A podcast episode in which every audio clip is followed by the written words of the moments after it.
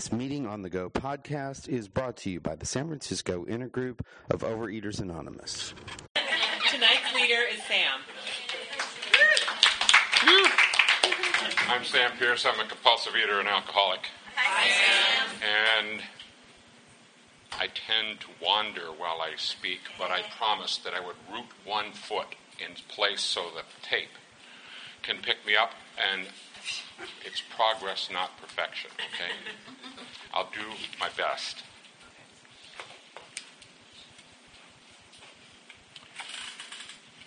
From chapter 3 in the big book, it says, We are men and women who have lost the ability, I'll just read it the, from the alcohol, you translate it however you like,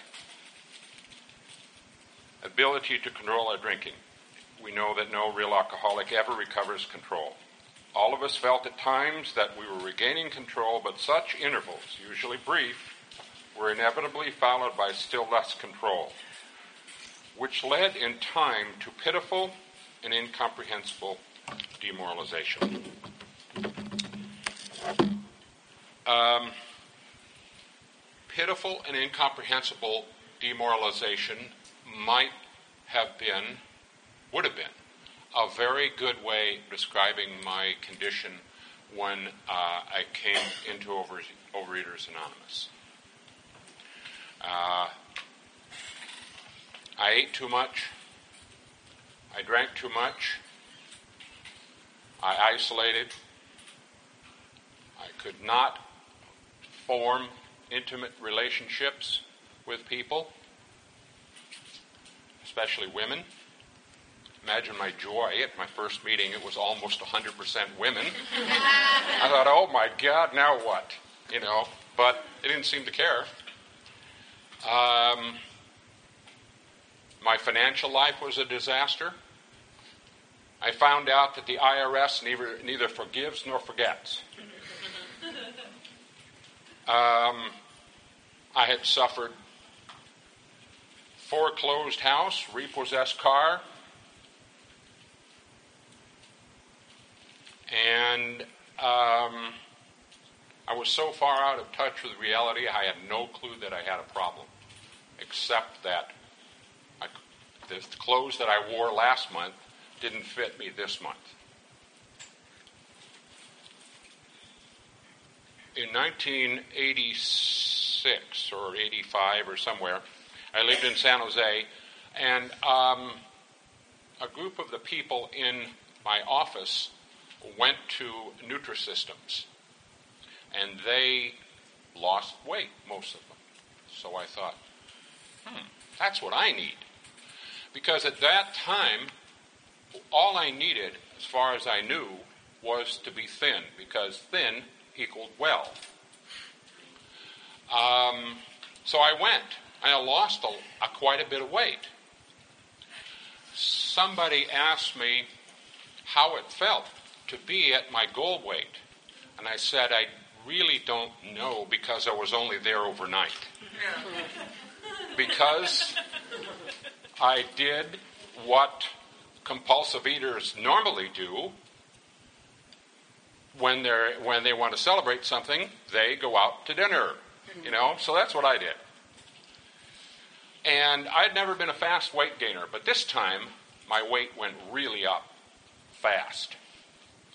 And um, that created maybe more physical problems than I had experienced before.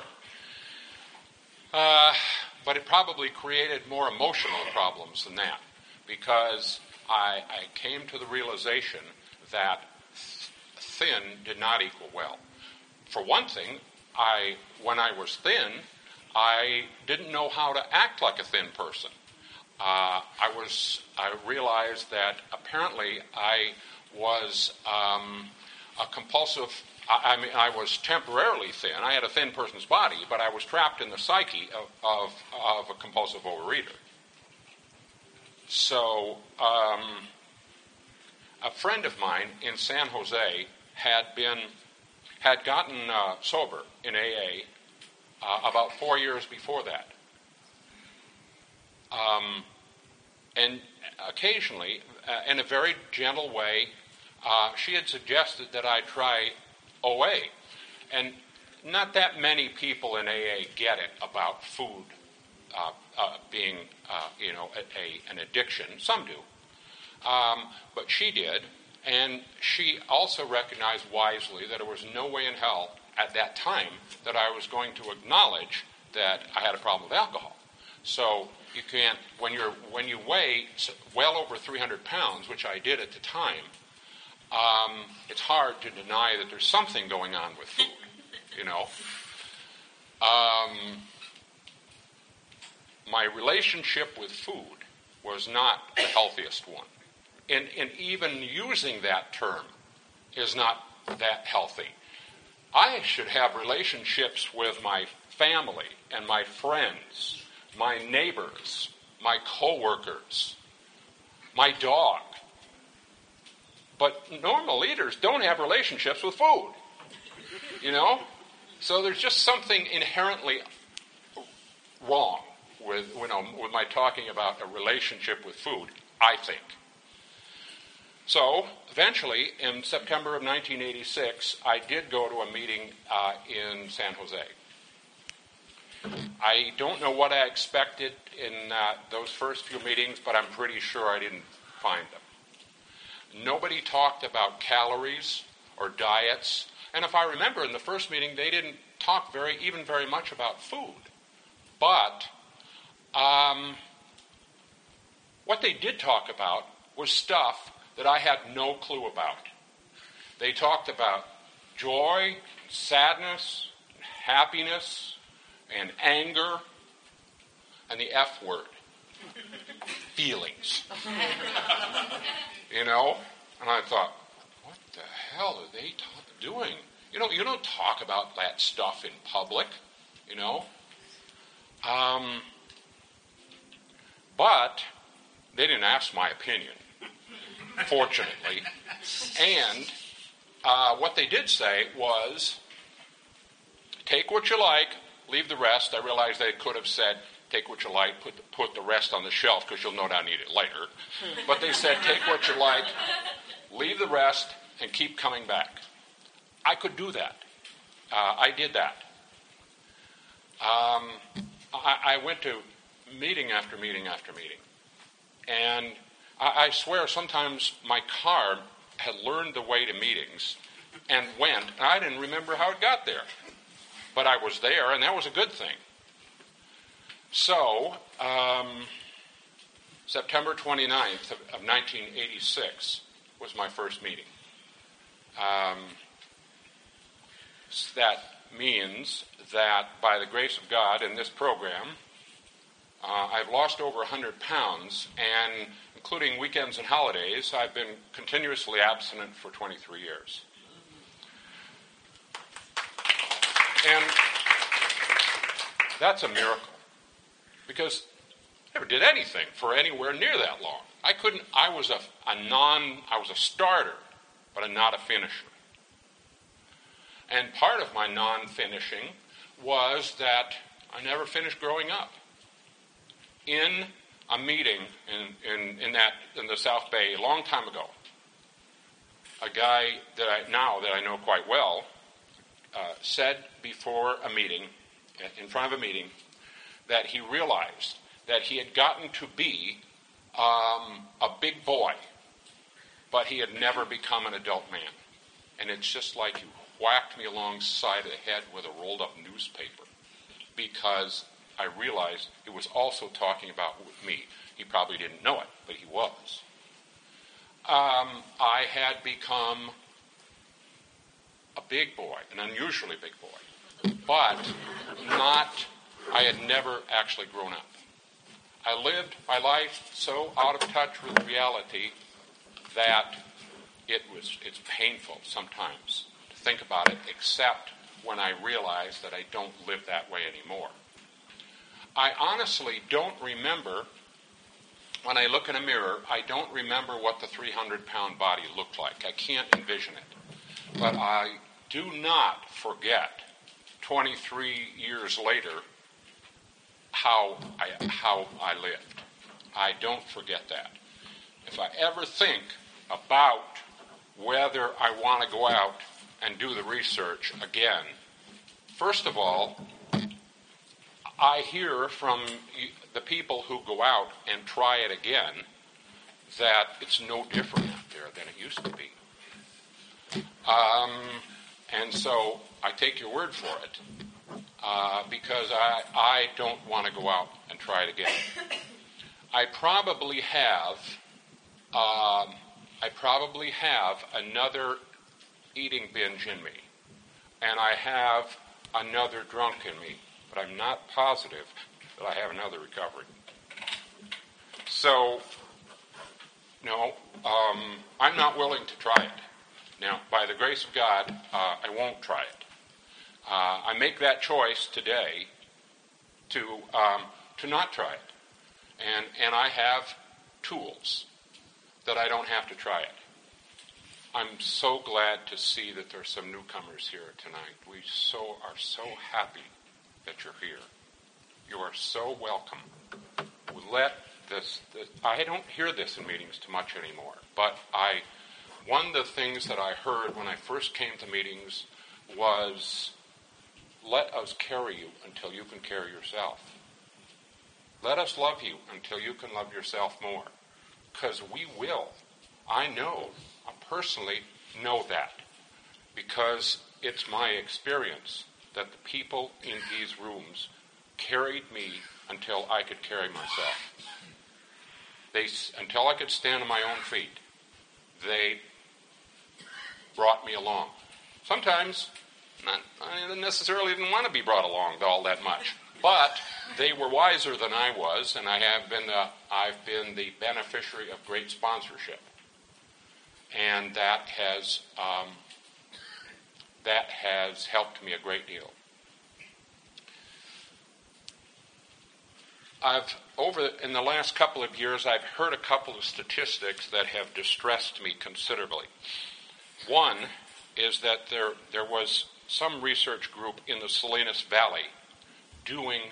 Um, they didn't even set out to do this. To, this wasn't one of the questions, but they along the way they were they were doing nutrition uh, studies among the migrant workers and the farm workers. What they found out that of the migrant farm workers' children who lived down uh, in the Salinas Valley, 100% of those children were overweight. 100%. The other thing is that really, really astounded me, and I, I just heard it again just, just the other day, so I, I realized that I didn't misunderstand it, is that the children, the, the, the generation that is children today is going to be the first generation in the history of the world ever, ever, that will ha- that has a shorter life expectancy than their parents. Now, I don't know what I can do about that directly, um, but I do know that um, as as I've been in the program longer and longer, I've become more and more aware for myself that doing service in this program and carrying the message to the compulsive eater who still suffers is it's not optional for me anymore. It's mandatory for me. I'm not telling you what, what the rules are for you. I know what my rules are. Is that that's my rule.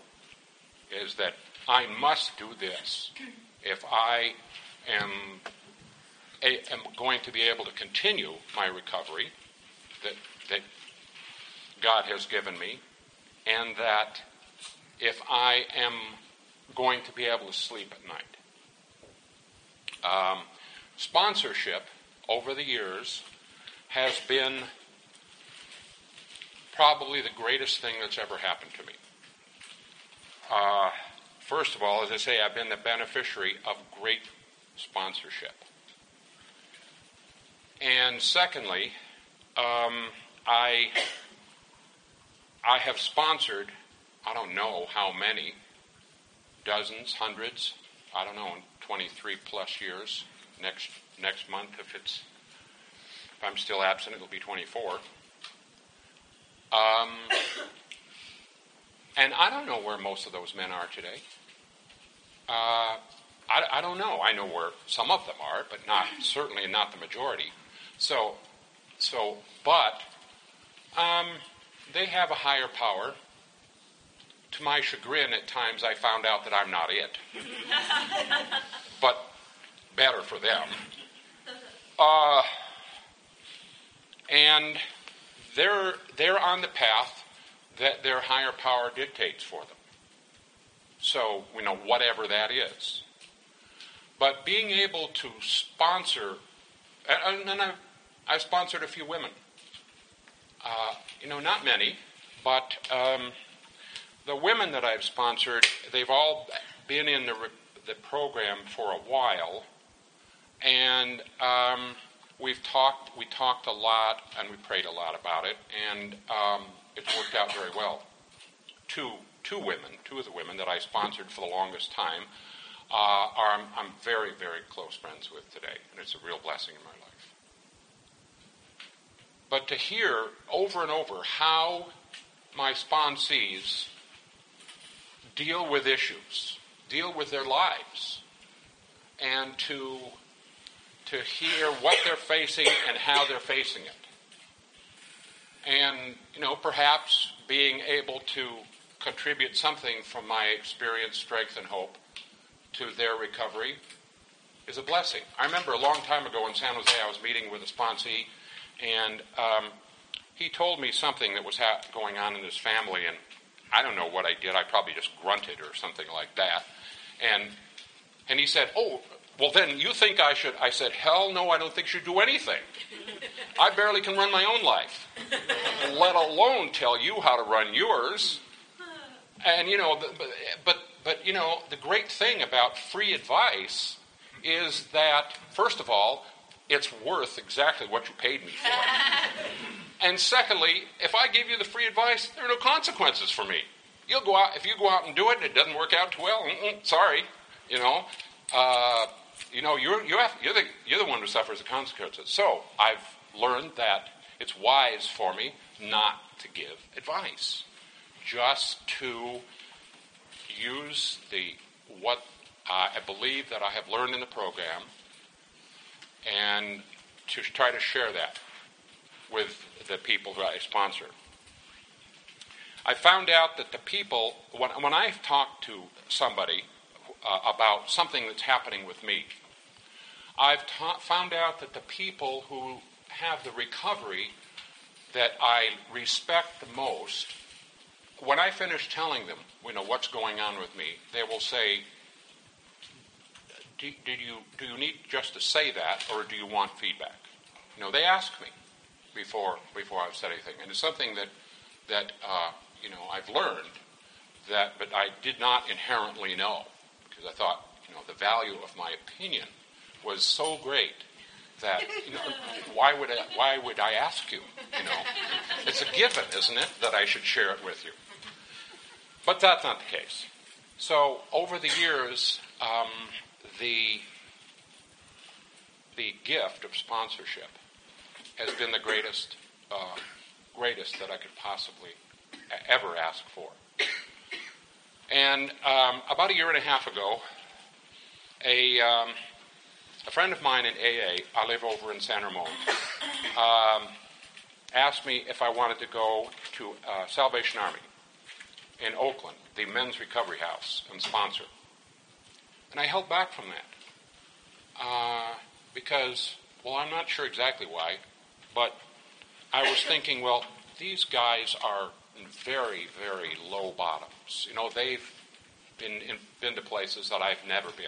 How can I relate to them? So, but I went, I went anyway.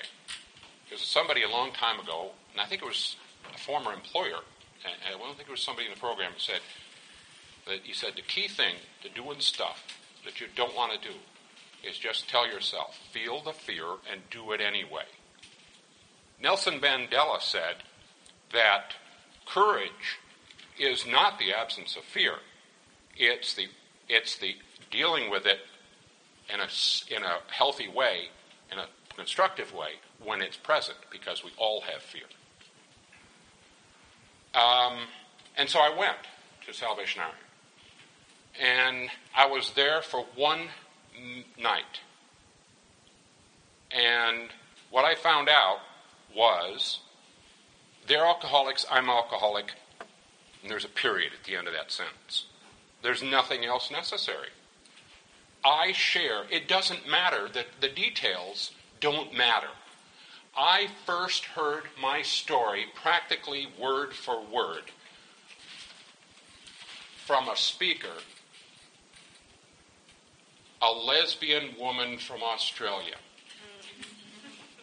I, I don't know if that's enough identification that some of you know her, but in any case, I'm not going to say anything more about what she said. But I know that they say they, there are yets in this program, things you have not yet experienced. I don't ever expect to be any of those things. But it doesn't matter. She, she told my story right there, and I thought, oh my God, is this possible? You know? So the details of our stories are all unique. But at the heart of things, it's all we're all the same. Uh, I am I'm a compulsive eater. That's it, right down to the core. A compulsive eater in recovery, fortunately, but a compulsive eater nonetheless, and an addict. You know, compulsive eating is not, you know not my only addiction. One more thing I think I want to say. About uh, 12 years ago or something like that, I don't know exactly when it was, I, uh, I had been divorced from my first wife. We perpetrated hell on each other for four years and called it quits. That was the first wise thing we did in that marriage. And uh,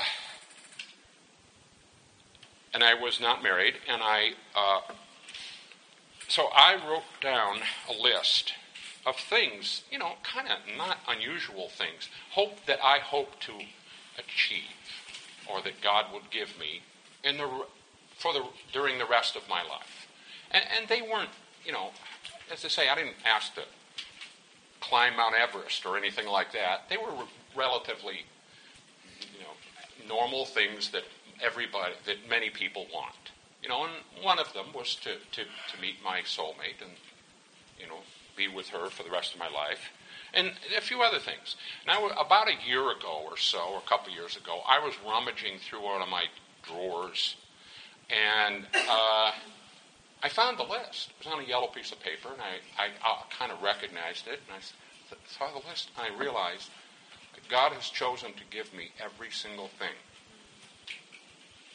every single thing that I put on that list, including, you know, I said, okay, God, I would prefer not to be single for the rest of my life, but if that's your plan for me, you know, I'll I'll accommodate to it.